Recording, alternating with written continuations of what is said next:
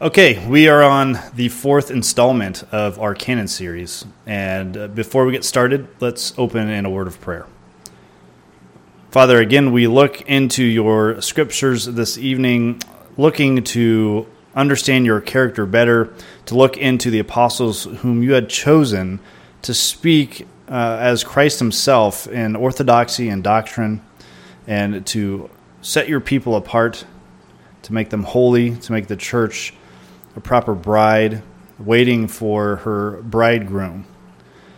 And we ask that while this is good information, that we just not file it away in our minds as fun uh, trivia knowledge, that we look into this earnestly, that we may know you better, that we may treasure your scriptures that we may take what we read and know the context behind them that these were men, the apostles, these were men under uh, ex- uh, extreme circumstances that had government all around them looking to persecute them, their own people persecuting them, and your people that you called out of the world that that was your church in the first century and is your church today uh, feels that same weight. And let us hold fast to these truths that you have revealed to us through your word. And let us, let us uh, have a, a, a, better, full, more comprehensive uh, understanding of how you've brought your revelation to us. We seek to honor Christ. We seek to be sanctified. Let us, let us be holy, and let us. Uh, we ask that you sanctify us and this teaching and in all the teachings that you give us through uh, Brian and Jeff and, and as we meet and gather as your church on Sunday. And we pray these things in Christ's name. Amen. Okay, this is going to be a really quick introduction. I'm actually recording this after I've already done the main body of the study, and it's uh, a little bit over an hour. So it's like an hour and, well, including this, it's going to be like an hour and six minutes. So I just want to briefly go over what I'm going to talk about and then we'll get started. Okay, so we're going to go over the argument of our opponents a little deeper. So we're going to go look at Walter Bauer and his his thesis. We're going to talk a little bit about Bart Ehrman and a guy named uh, Arnold uh, Ehrhardt. Dissect their arguments a little bit, and then we're going to continue on looking into apostolic authority and how our opponents dismantle and try to subvert any type of apostolic authority and uh, and message. So that's what we're going to be talking about. Here we go. So, for roughly 1900 years, the church, and when I say the church, I mean East, West, eventually Protestantism, all have the fundamental understanding and belief that the early church was set upon a clear foundation of doctrine that was preached by ministers of the new covenant, which would be the apostles, and the clear teaching of Christ that God, in his sovereignty, has decreed to be spread out over the world to save a particular people. And that the early church coalesced around this clear doctrine of who Christ is, right? And uh, justification, glorification, the resurrection of the body, and the new heavens and new earth. And from that, we see heresies that will branch off from this fundamental, clear doctrine and try to influence the church in different ways. That's how the church believed, or that's what the church believed, again, for roughly 1900 years. It really wasn't uh, until we're coming up on 90 years, 84, 86 years ago, that this paradigm started to change. And we start with a man named Walter Bauer. Now, Walter Bauer, I've mentioned before in different studies that there's no such thing as a vacuum, right? When we see when we see influential works in the church that change mindsets or change ethics or change theology, it always stems from a issue over time, right? A a heresy over time, like for example, Arianism, right? The, the Council of Nicaea didn't just happen overnight. This was a, a growing issue. Even Arian, Arian uh, Arius himself, with trying to fight Sabellianism, uh, overreacts in his in his theology. and his counter arguments, right? So we always there's there's never a vacuum. There's always influences that build up to these these monumental moments in time. However, the, we'll point to that that point in time, which would be a, a work that Walter Bauer writes. Now, Walter Bauer was a German theologian uh, born in 1877 and in 1934, he writes a he authors a work called Orthodoxy and Heresy, which takes the idea that the church held of orthodoxy at the beginning and heresy stemming out from that, turns that on its head and actually says, well, uh, there is evidence to point that the church was never orthodox even in its inception. That we have different areas or different geographical areas that we could point to and say what the church believed here as orthodox fundamentally differs from what the church believes in a different area. And this is, uh, and they can, they will actually point to the apostles themselves as even disagreeing with each other and their theology. Most most would point to Paul and Peter's theology being at odds uh, with each other. Uh, so the argument now is going to is going to shift to uh, heresy coming before orthodoxy. And again, I mentioned the first, second, probably, and third uh, episodes of this study that the argument is not we don't know what the author said, we don't know the clear teaching of the author of, of the letter to the Corinthians, Paul or Romans. Now the question is going to be: Did the church really believe what Paul had to say? Uh, did the church believe uh, Paul's theology, or is it just just the churches that Paul had influence over, and other churches that didn't have that influence believe different things? And if we can if we can establish that, then we could put doubt into the authenticity of Christ's message, because then Christ doesn't speak clearly. And in fact, the ministers that Christ appointed as uh, new covenant bearers, new covenant uh, proclamator, uh, uh, promulgators in this in this message didn't have a, a cohesive, clear gospel. So Walter Bauer's going to write this thesis, and he's going to conclude that the only reason we believe what we what we believe today is because the Church of Rome was successful in squashing out these other, uh, as they would categorize it, heretical beliefs, right? And even the terms in this thesis, even the terms orthodoxy and heresy are subjective, because because in Walter Bauer's view now, orthodoxy is only what is most popular. There is no ontological view here of orthodoxy, where it is breathed out by God. It is the message that God is bringing to the world. It is more a cultural construct or a a a influence of personality. Paul's personality, Peter's personality, Philip's personality, and and their gravitas or their ability to influence people is what makes it orthodox. And what is heresy now is just what becomes unpopular. Not that it's inherently uh, denies the deity of Christ or denies the work of God, but that it simply doesn't take hold and become more popular than the others. And Bart Ehrman, we'll talk about him later, but even in even in his book Lost Christianities, he opens up with the hypothesis of what if the Gnostic uh, view of Christianity had won out? Or what about the Marcion, the Marcionism, or the Marcion view of Christianity had won out? We would we would look at Christ differently, and we would have different beliefs, right? This is the premise of uh, of Walter Bauer's thesis. And in this thesis, again, we go back to our definitions. Uh, Walter Bauer will certainly agree with the exclusive view, right? This is this is the exclusive view off that goes off the rails. So this is the view that says it's only the uh, church authority that gives any kind of uh, basis on, of writings or epistles upon which the church would be built off of. It has nothing to do with God having a sovereign decree over his over his word and his message. It merely comes down to powerhouses in different areas trying to push their agendas. Bauer, uh, Walter Bauer would agree with the functional view because he would he would say, well, each each gospel tradition in different areas would function in the same way, just with different outcomes of belief. What they will deny is, the, again, the ontological view of Scripture or the ontological definition. And all, all views or all beliefs will be looked at equally uh, in their in their orthodoxy, which is why a term that Bart, Bart Ehrman will come up with is proto orthodoxy.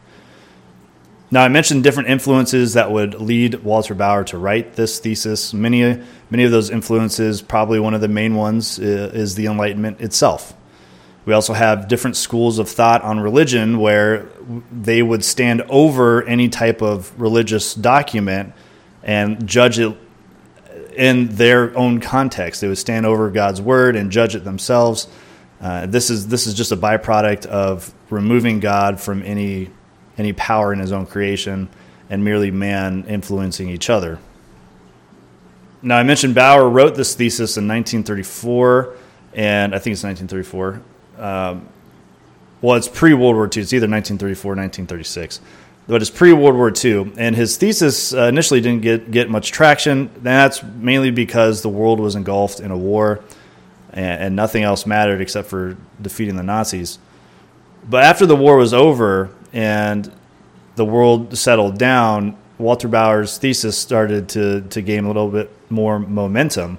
And we started seeing two sides emerge from, from Walter Bauer's thesis one side was was calling for the complete reevaluation of orthodoxy, how we see the early church, and the other group, of course, was staunchly against Bauer's thesis and wrote some very devastating articles against Bauer's thesis and showing that in fact the church was orthodox from the beginning. That there's a clear there's a clear doctrine preached by the apostles that is consistent across the board to all these regions of the church.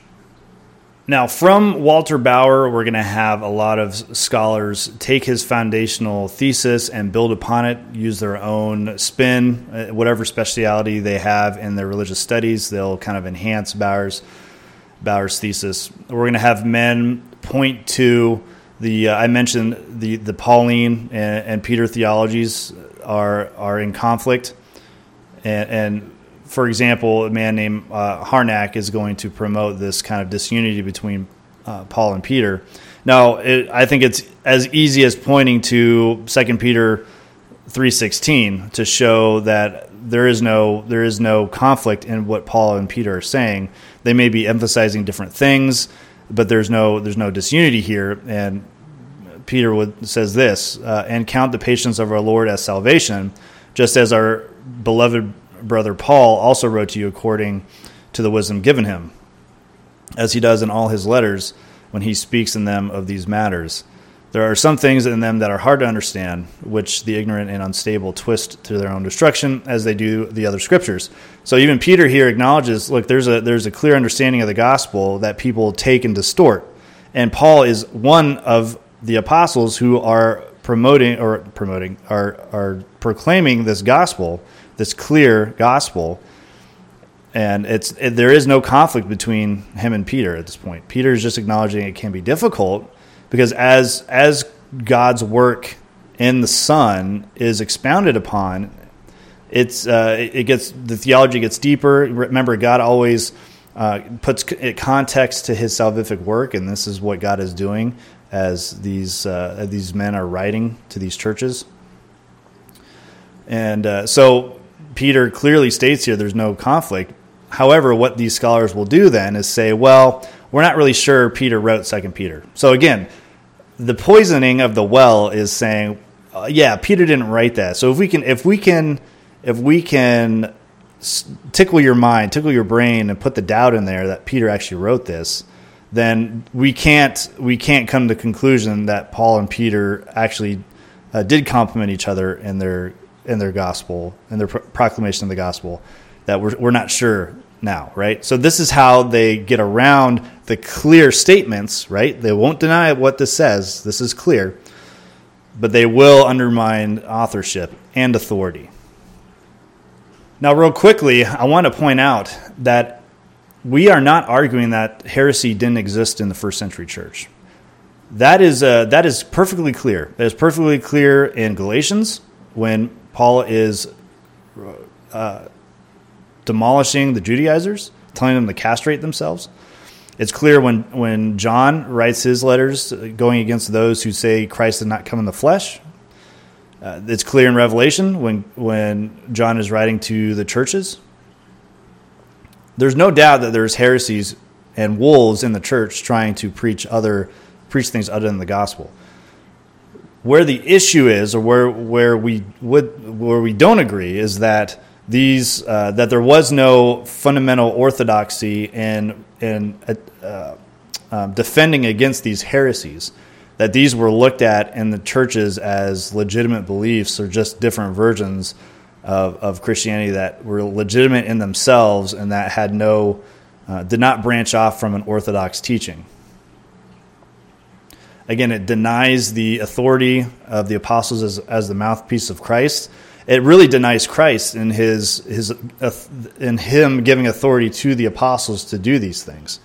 If Christ gives the apostles the authority to preach this stuff, and then their message is garbled, well, the what? Who is Christ then? If if that's God, if that's God incarnate, if that's the second person of the Trinity entering His own creation, and He can't even He can't even give a clear message of what He's doing, then that undermines Christianity. Then that's and that is the intent of the of this liberal scholarship.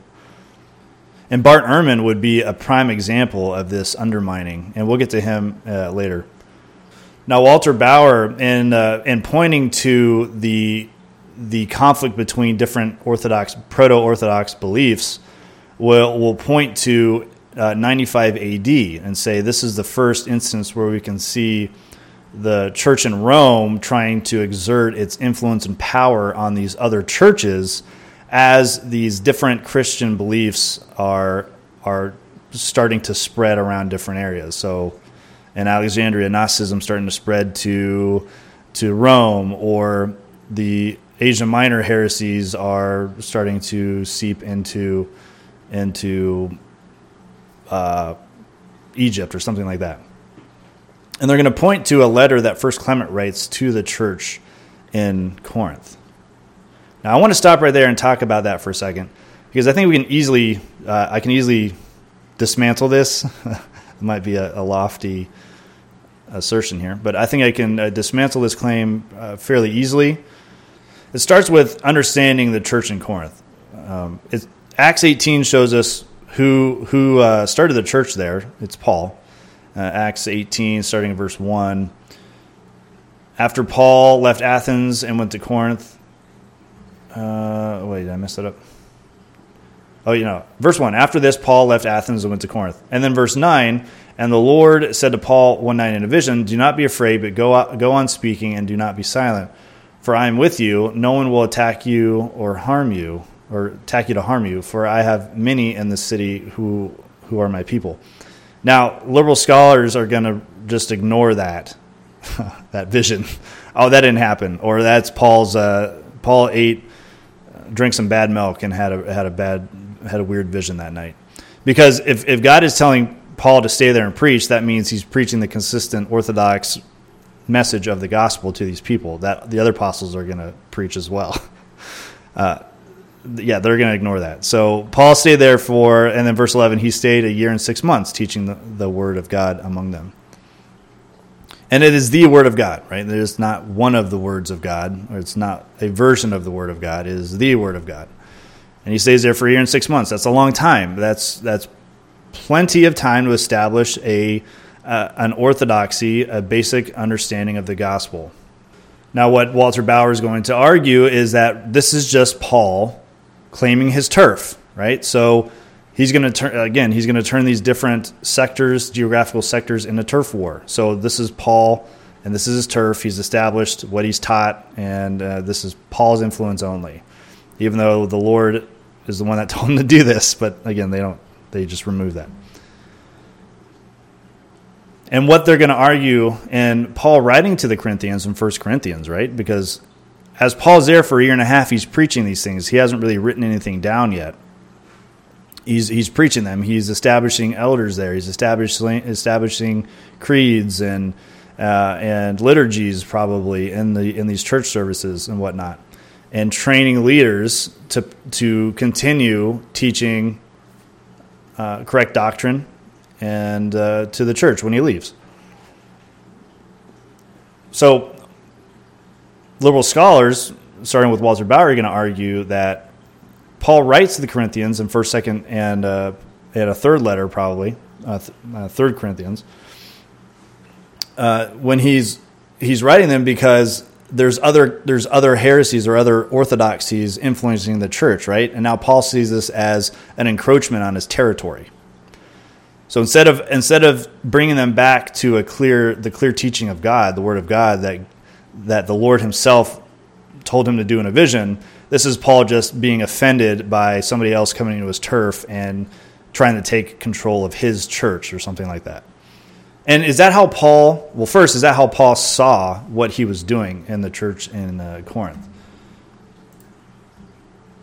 And that's easily, again, that's easily refuted if we just go to chapter 1, uh, 1 Corinthians, starting in verse 10. I appeal to you, brothers, by the name of our Lord Jesus Christ, that all of you agree, that there be no divisions among you, but that you be united in the same mind and the same judgment. For it has been reported to me by Chloe's people that there is quarreling among you, my brothers. What I mean is that each one of you says, I follow Paul, or I follow Apollos, or I follow Cephas, or I follow Christ. Is Christ divided? Was Paul crucified for you? Or were you bapt- baptized in the name of Paul? I thank God that I was bapt- that I baptized none of you except for Crispus and Gaius, so that no one may say that you were baptized in my name. So the liberal scholars would point and say, "See, see, there's already differences in theologies, as people would say, I follow Paul or I follow Apollos." Uh, and and what is what is Paul doing? Saying agreeing with that, going, "Hey, yeah, but follow me, follow what I say." No, he's establishing that there's one message in Christ, and is Christ divided? Is the message is the gospel of Christ divided? Is is Apollos teaching something different than Paul? Is is Peter teaching something different than Paul? Or as people would say, I follow Christ, is are they ignoring what their elders are teaching them and saying, Well, I'm just gonna follow Christ or, or whatever. No. Paul is Paul is correcting that wrong view, saying, No, there's there's a unified message here. There's it, it's not Paul who's crucified for you. Uh, you weren't baptized in my name, you're baptized in there's one baptism. So he's actually correcting what might may have turned into different different uh, um, groups or or I don't I don't even know if the beliefs would have been different, but they would have just they would have just uh, adhered to a, certain teacher or something like that. And that's going back to like attaching yourself to a specific rabbi or something. Um, no, there's only one teaching that is Christ. So Paul is Paul is going against that idea in in the first chapter of Corinthians. Now going back to First Clement's letter, right? with that in mind, with the with the idea that Paul is is bringing unity in Christ's message to all of those that are proclaiming the gospel in in the early church, we go to First Clement's letter, and Walter Bauer will argue that this is this is Rome trying to assert its power into the Church of Corinth as uh, as those encroach on their territory. And I just want to read you read you chapter one of the letter that Clement writes writes to the Corinthians. There's 47 chapters. Uh, it's really encouraging to read. Uh, but uh, here's how it here's how it starts. The church of God which sojourns at Rome to the church of God sojourning in Corinth. So uh, Clement is identifying Corinth as the church of God, sojourning, waiting for Christ to return. To them that are called and sanctified by the will of God. So God, uh, in His sovereign will, is sanctifying the church and seeing the church as legitimate in their orthodoxy as they as the church in Rome through our Lord Jesus Christ. Now this isn't through specific apostles teaching different things, but the unified message of the gospel of Jesus Christ as Paul says in 1 Corinthians starting in chapter or starting in verse 10. Grace to you and peace from Almighty God through Jesus Christ be multiplied. We only have peace through Jesus Christ. That is a unified message that Paul preaches in Corinthians.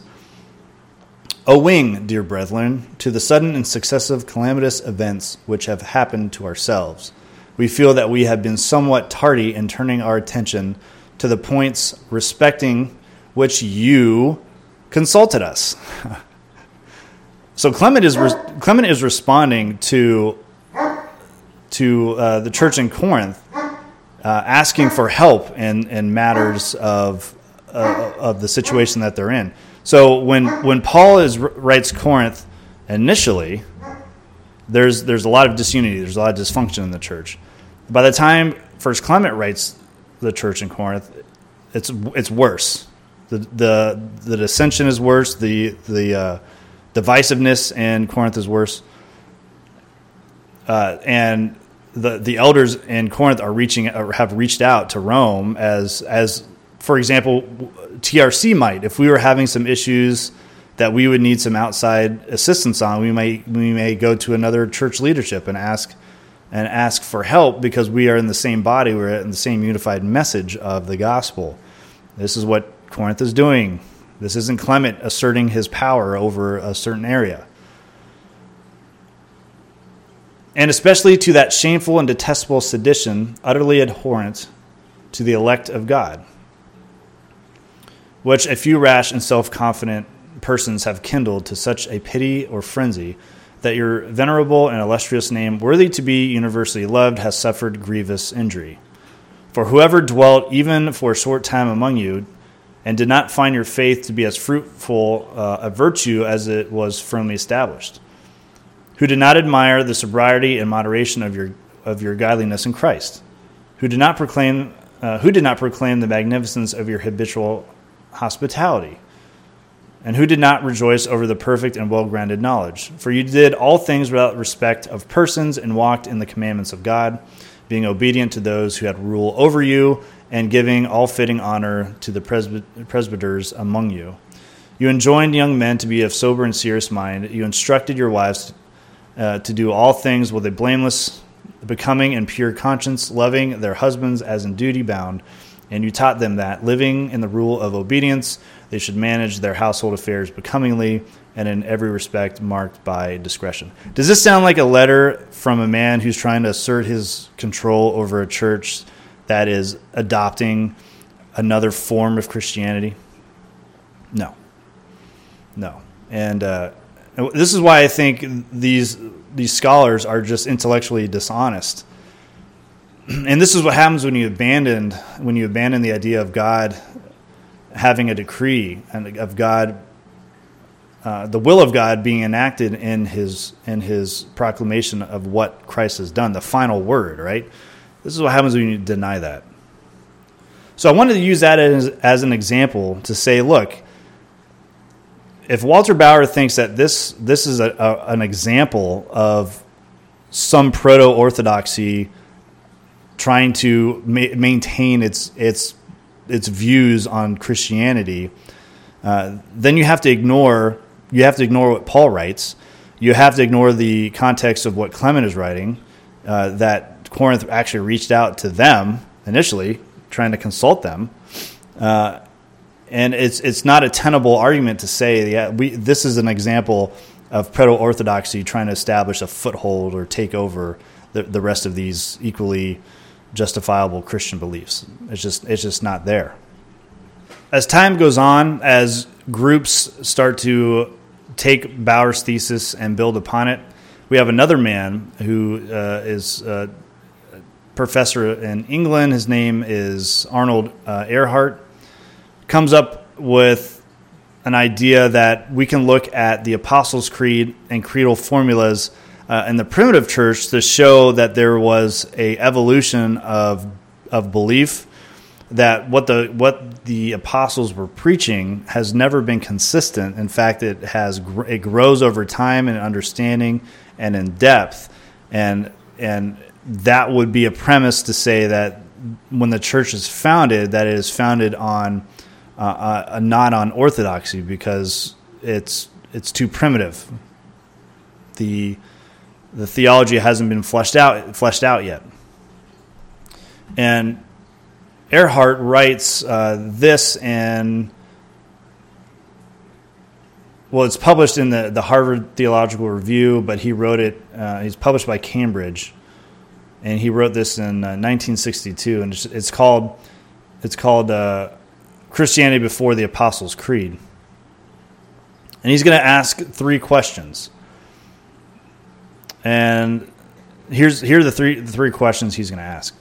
We have to ask first how far back we can trace the literary form of creed, a short formula intended to embody all that is absolutely essential for a Christian to believe in order that he might be saved. Now, I like to stop right there, and I, I think this is a fallacious argument in the first place uh, because it's putting the par- it's putting the idea that if if a creed isn't completely exhaustive every time, that there's some kind of evolution in its theology. So, for example, uh, a lot of people will point to the Nicene Creed. The Nicene Creed mentions the Holy Spirit, but it doesn't really expand on the Holy Spirit. And liberal scholars would point that and say, this is evidence that there wasn't a thought out, comprehensive, understood theology on the Holy Spirit, that it was just maybe some sort of power, like the force, like the Jehovah's Witnesses would, would say, or something like that.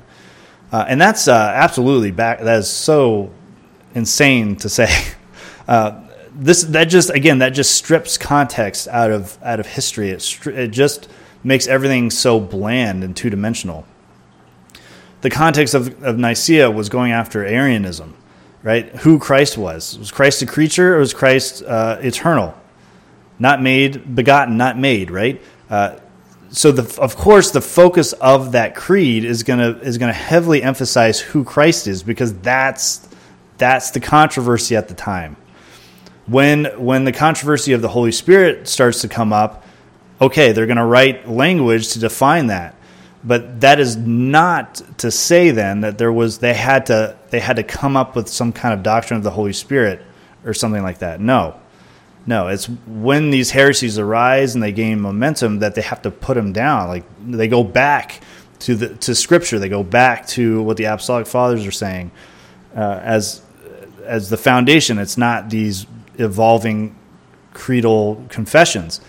And it's the same thing when we see formulaic creeds in the New Testament. Especially, he's going to he's going to point to 1 Corinthians 15, especially as uh, a an early formulaic form of, of a creed, and that it's missing things, right? And he's gonna he's gonna point that to the that's evidence of Paul's evolving theology, which is is again just strips any any context out of what Paul, who Paul is writing to, what he's addressing, and whatnot. So here's the second question that he's going to ask. The second part of the question is what authority is it was attached to these formulas in pre-Nicene time? and in particular whether they were being used as a touchstone of orthodoxy and as a means for the excommunication of unbelievers. The third and last part of the question is whether or not it may be assumed that, even if no particular subscription to any formulated creed is likely to have been exacted in an apostolic and sub apostolic period, there was yet at least a, uh, a consensus or an agreement with regard to the content of the Christian faith amongst those who spread and those who held it. So was there was there unanimity in the creeds, the formulated creeds pre-Nicene, uh, from the apostolic fathers themselves, or from the apostles themselves, and the apostolic fathers thereafter, uh, up until the Nicene Creed? Because again, they're going to, in the exclusive definition, that's when they'll attest to the church agreeing on anything. Now, I briefly want to go over uh, 1 Corinthians 15 and this this uh, this creedal formula here, and then compare it to to the Apostles' Creed, uh, just to show that. Uh, well, one, I, I actually do think that Paul addresses most things that the Apostles' Creed is going to address as well. Um, but he, it's it is in a different formula, of course. But uh, you know, starting let's see, starting in starting we'll start verse three in 1 Corinthians 15. For I delivered to you as of first importance what I also received of first importance. So this is of first importance. This is the this is the foundation of first importance what I also received. And who do you receive it from, by the way? from from Peter? From who? No, Christ Himself, right? as he was met on the Damascus road, on the road to Damascus, and then is taught by the, uh, the resurrected Christ. This is what he received. This is what Paul received that Christ died for our sins in accordance with the scriptures. That's that's that's a lot. He said a lot there in that in that just brief few words. In accordance with the scriptures. Well, they the Corinthians would know what that means. That he was buried and that he was raised on the third day in accordance with the scriptures. And that he appeared to Cephas, to Peter, and then uh, then to the 12. Then he appeared to more than 500 brothers at one time, most of whom are still alive, though some have fallen asleep.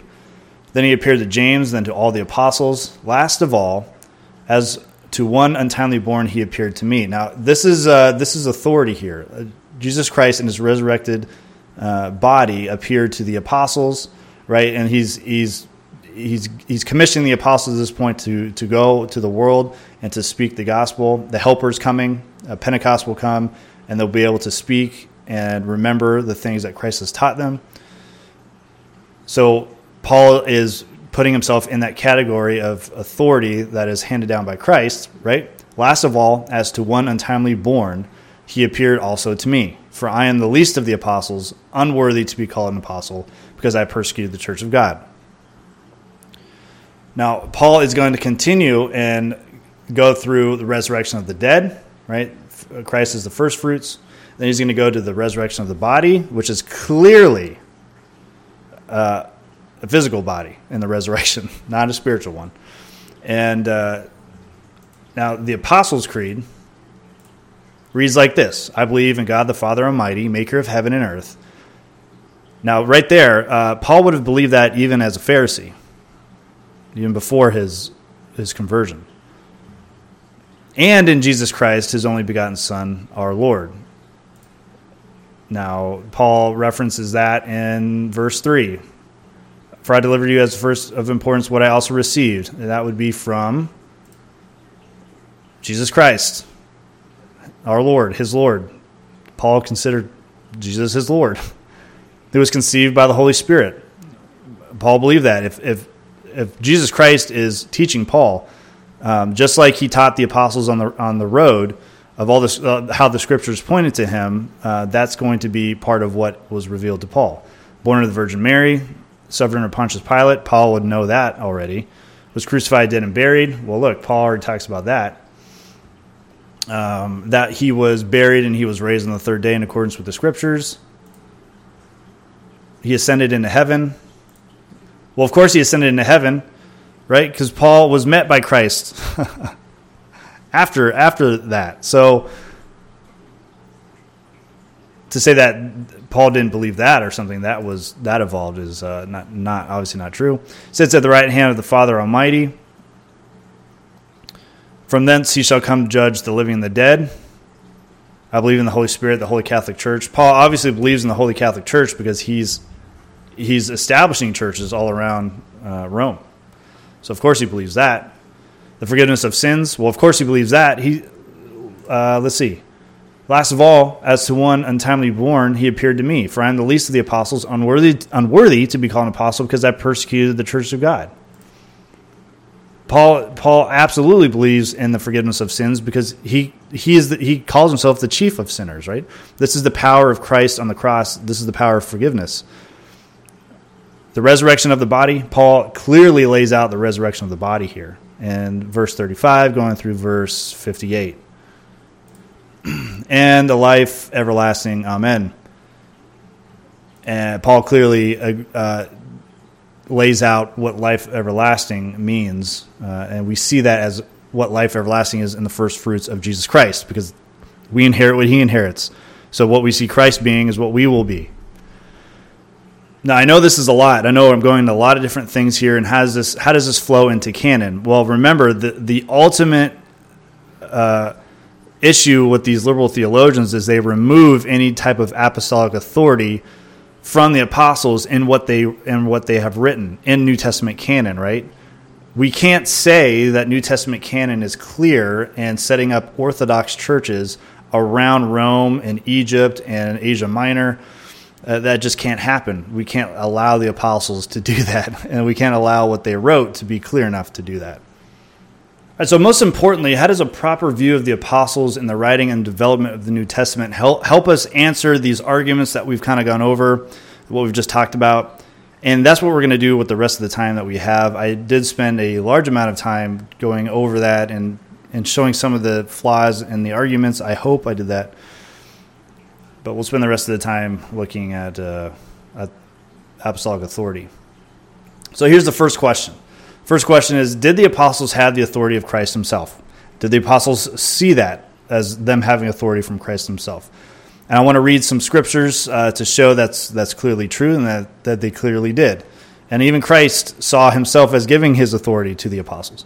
Mark chapter 3, 14 through 15. And he appointed 12, whom he also named apostles, so that they might be with him and might send them out to preach and have authority to cast out demons. The authority doesn't come from the apostles and themselves, it comes from Christ. Uh, it comes from Christ's authority. Matthew 10:20 For it is not you who speak, but the spirit of your Father speaking through you. This is the authority of the Father to the Son to the apostles.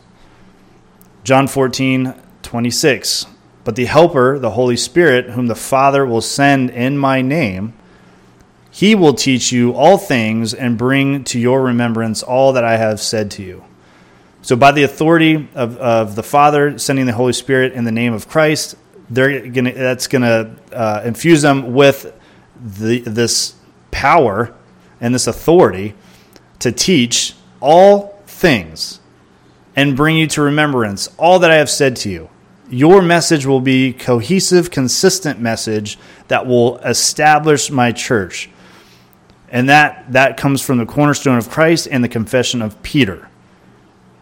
That, and that is not proto Orthodox. That is, that is what the church is established on in the beginning. John 17, 8 and John 17, 18. Uh, verse 8 For I have given them the words that you gave me, and they have received them and have come to know in truth that I came from you, and they have believed that you sent me. Verse 18 As you sent me into the world, so I have sent them into the world. Acts 10 41 through 42. Not all people, or not to all the people, but to us who had been chosen by God as witnesses, who ate and drank with him after he rose from the dead. Uh, hey, that sounds kind of close to the Apostles' Creed, right? Um, but hey, they that evolved much later. And he commanded us to preach to the people and to testify that he is the one appointed by God to judge the living and the dead. Wow, that sounds like the Apostles' Creed as well. 2 Peter 3 2. That you should remember the, uh, the predictions of the holy prophets and the commandment of the Lord and Savior through your apostles. This is the clear message. They have authority of Christ Himself they have a consistent message. They don't waver. They don't they don't conflict. Peter and Paul don't conflict. Paul and James don't conflict. Paul and John in Revelation don't conflict. These aren't these aren't regions with their own belief systems that are equally justified and equally authoritative as what the apostles are saying. It's just not there. So do we see do we see that extending out to the apostolic fathers? Uh, do they, what do they see the apostles as? Right, because uh, I, I, think it, it, surely helps that we see the consistency of the church uh, after it's established by the apostles. Right, that we would see that consistent, consistency of orthodoxy and that consistency of how they viewed the apostles.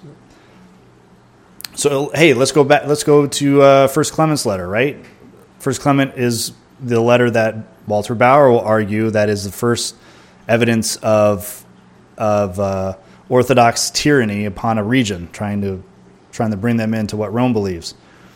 But here's how Clement views the apostles. Chapter forty-seven. Uh, and the, the chapter is titled "Your recent discord is worse than the former, which took place in the times of Paul." I actually mentioned that. Um, this is where I got it from. Uh, he says, Take up the epistle of the blessed apostle Paul. That's a huge statement. That means, one, that the Corinthian church had that letter. If he's telling them to take it up and read it, they still have it, uh, which helps the dating of that book, obviously. What did he write to you at the time when the gospel first began to be preached?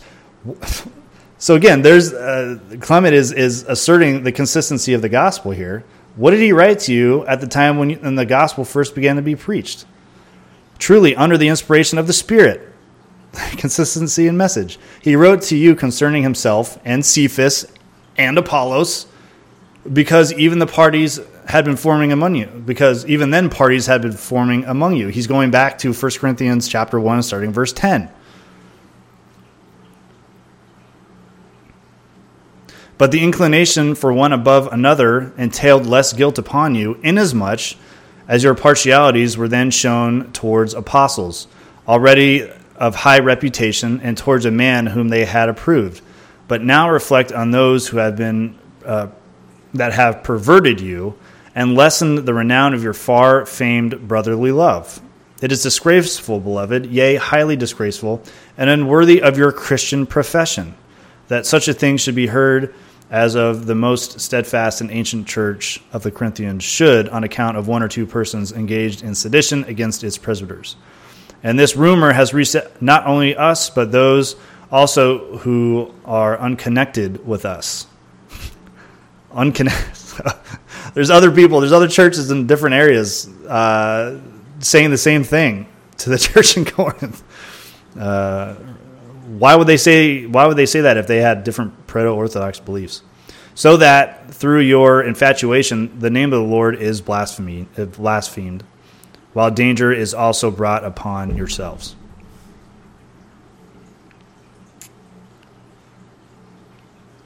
So that's what Clement says. What about Ignatius, another apostolic father?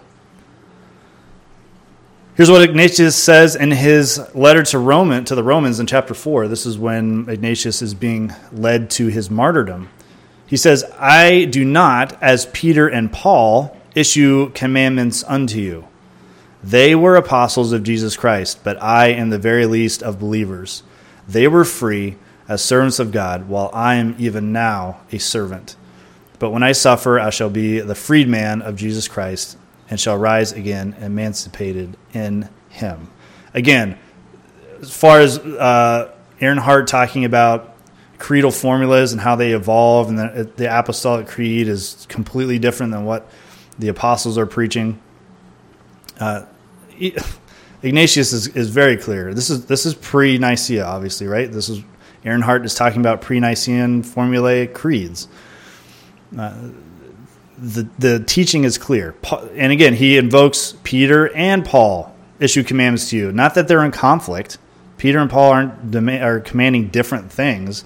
They're not saying two different things about justification and sanctification and glorification. They're saying the same things. And there's the authority. They were apostles of Jesus Christ. They were ministers of the new covenant. They were given authority by Jesus Christ to preach and to set up churches and they were consistent in their message. All right, continuing. Justin Martyr. From Jerusalem there went out into the world men, twelve in number. By the power of God, they proclaimed to every race of men that they were sent by Christ to teach all the word of God. This is the same word of God that that the Lord reveals to Paul in 1 Corinthians uh, or uh, was it Acts Acts 18 Acts 18 this is the word of God that the Lord commands them to stay and preach to the Corinthians. And, and as Justin Martyr says, this is the same word of God that the 12 proclaimed to every race, proclaimed to Asia Minor, proclaimed to uh, Edessa, proclaimed to Asia Minor, Egypt. I don't know if I said Egypt already, and Rome. Irenaeus, Irenaeus we have learned from none others the plan of our salvation than from those through whom the gospel has come down to us, which they did at one time proclaim in public. they proclaimed in public this consistent message in public, which they proclaimed. At a later period, by the will of God, handed down to us in the scriptures. oh, no way. That sounds pretty consistent with what everyone is saying in the early church handed down to us in the scriptures to be the ground and pillar of our faith. The ground and pillar of our faith. This is orthodoxy. This is plain orthodoxy that the church is established in the beginning, understood. There wasn't a mismatch of beliefs. There, and, and how did they have this understanding of orthodoxy? By the preaching of the apostles, and then later, as the apostles, and we're going to get into this in a second, but as the apostles are becoming near to death and start writing these things down, are handed down to us in the scriptures for for humanity until the returning of Christ can know what God has said.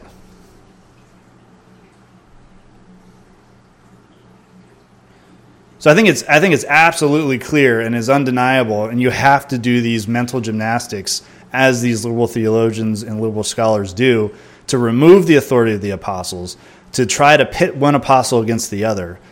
It's it's it's fictional. It's not it's not I'm not I don't have a PhD or anything like that, and I, I think I've presented arguments that are just you can't get around, honestly. I'm not saying my I have great intellect or arguments or anything like that. These are just arguments that Scripture and the church father themselves present to us. So it's clear that church saw the apostles uh, as authoritative in what they preached. Uh, but Irenaeus makes a good point, right? So if, if a church if a church saw the apostles as authoritative in their preaching, what would they have thought of letters that they wrote or uh, documents that they wrote? Well, I think it's it's important to look at the what the apostles themselves saw of the letters that they wrote, and we can go to uh, Second Thessalonians two fifteen. So then, brothers, stand firm and hold to the traditions that you were taught by us, either by our spoken word or by our letter. Okay. Second Thessalonians 3:14. If anyone does not obey what we say in this letter, take note of that person and have nothing to do with him, that he may be ashamed. Uh, so the apostles saw their letters as authoritative because this is what they're preaching. There's no difference in what they're preaching and what they're writing. It would then make you know it would then uh, make sense uh, that if the church took the apostles' preaching as from Christ, so too they would their writings. And this is and the church understood and they expected these writings to come, especially as the apostles were getting older or as, as they saw their deaths as imminent, as we see Paul and Peter. In Second Peter, Paul knows his death, or Peter knows his death is coming, and Paul knows that his time is nearing the end as well as he writes these letters to the churches. Now, this is why the epistles themselves were taken as authoritative upon their reception and not, and not suggested as different kind of orthodoxies. It's not like Peter was writing letters so that his churches would believe one thing, and Paul is writing letters so their churches would believe another thing, and John was writing to churches so that their church would believe another thing. It's not. This is this is one cohesive message, and all the letters were were taken with this authority, and they they they knew that these letters would be consistent and coincide with one another. This this flies in the face of men like Bart Ehrman uh, and his thesis. And, I, and, honestly, I think Bart Ehrman knows it. Now, who is Bart Ehrman? Uh, he is a professor of religious studies at the University of North Carolina, and he's taken uh, Walter Bauer and his thesis and taken it to the mainstream. And has written many books about it, and uh, has been on the bestseller list many times. His argument, what Bauer, what or uh, what Bart Ehrman will do, is what he he tries to, to sow the seed of doubt into into those that listen or read his books by again saying that we absolutely know what what uh, the authors are saying in their in their writings. However, we can't assume that all those writings are legitimate, right? And he's going to point to all the Gnostic Gospels and all the pseudepigraphal documents and all the forgeries that we find much later, second, third, fourth, fifth centuries and say, well, if that's if that's the rule, why wouldn't that rule pertain to the New Testament canon? He he his axiom then is that New Testament canon must have a forgery in there somewhere. And if, if we can sow the seed of doubt and say, how do we know that all of these are written by whom they say they're written by?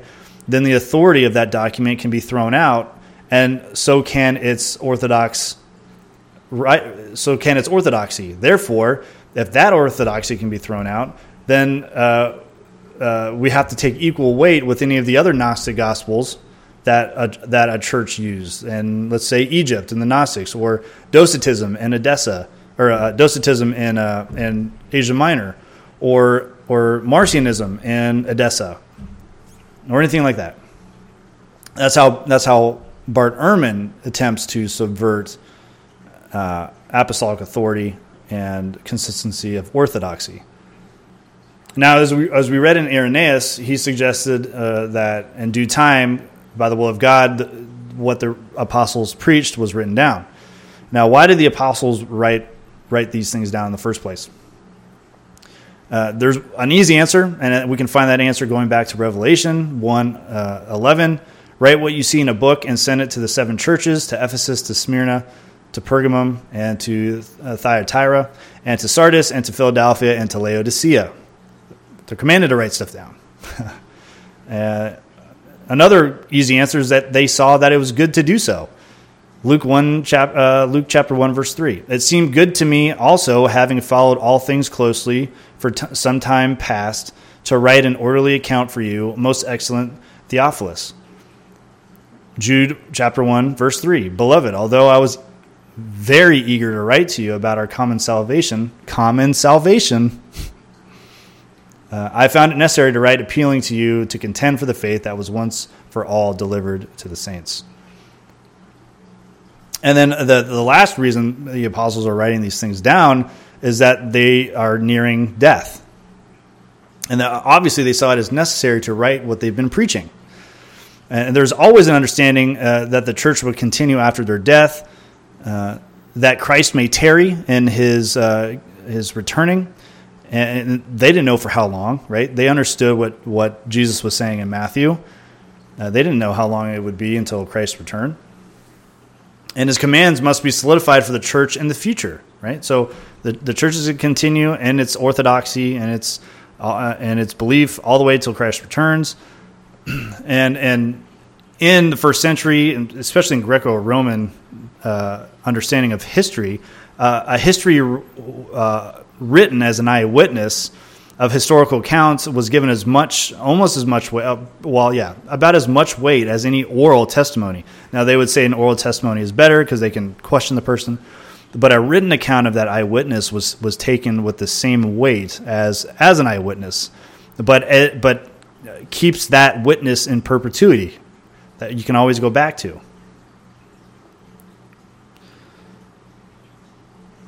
And now most scholars on even Bart Ehrman uh, would date Mark probably the early the earliest gospel, uh, which is roughly 40 years after uh, the church's founding. Many believe that Mark was written to preserve Peter's teaching uh, just before or right after uh, his death. And Michael Kruger is one such scholar who points to that, who would agree with that assessment. So even Mark, uh, right, is is if that's true, right? If if Mark is Peter's teaching, uh, we then again there's there's no question that orthodoxy preceded heresy. That a, a firm understanding of the gospel permeated the church, and heresies came from that, not before that.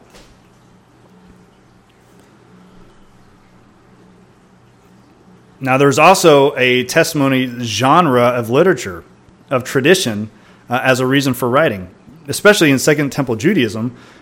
Uh, well-known teachers would write what uh, what they have taught. That would be their recording, uh, their la- almost like their last will and testament before they died, uh, and we would call that today like a farewell speech or something like that. So when we see the testaments written, they were looked upon as the permanent written teachings of these uh, apostles. Now, in Second Temple Judaism, these different rabbis would write down their different teachings, right? And uh, uh, if you guys were on Jitsi last week, Brian mentioned that, uh, and actually April mentioned this too when they visited Israel, that everyone would have on their, their cars like a bumper sticker that had their favorite rabbi on there. Uh, so these rabbis would write down their last will and testament of their teaching, right? And the apostles' case, their last will and testament was their teaching, but guess who their teaching was from? It wasn't from different people, it wasn't from their own thinking, but this is their teaching that they received from Christ Jesus, the final word, the consistent message of the gospel. So it's a little different than having individual apostles write their own teachings that they've decided upon themselves to to promulgate or something like that. And to see that that principle in scripture, just read 2 Peter 1, 13 through 15, Acts 20, 17 through 35. I'm getting short on time. This one has gone really long, so uh, I won't read those. So, in conclusion tonight, all right, so if the church is to be planted and built upon the cornerstone of Christ and the confession of Peter, uh, how would that be accomplished through time and space? If the church is, if it's going to take thousands of years for Christ's return, and Christ is going to preserve His people, uh, how then would it get into every tongue, tribe, and nation? Uh, will we go back to the decrees of God? We go back to covenantal theology. We go back to things being written down the God who brought about the, the crucifixion of his uh, of, of Jesus Christ by evil men is the same one who decrees uh, the majestic uh, way and manner upon which proper doctrines, ethics is brought to the world, their relationship to God in sin, and the only way to have peace with God through the man Jesus Christ. This is the cornerstone of, of how uh, orthodoxy is spread.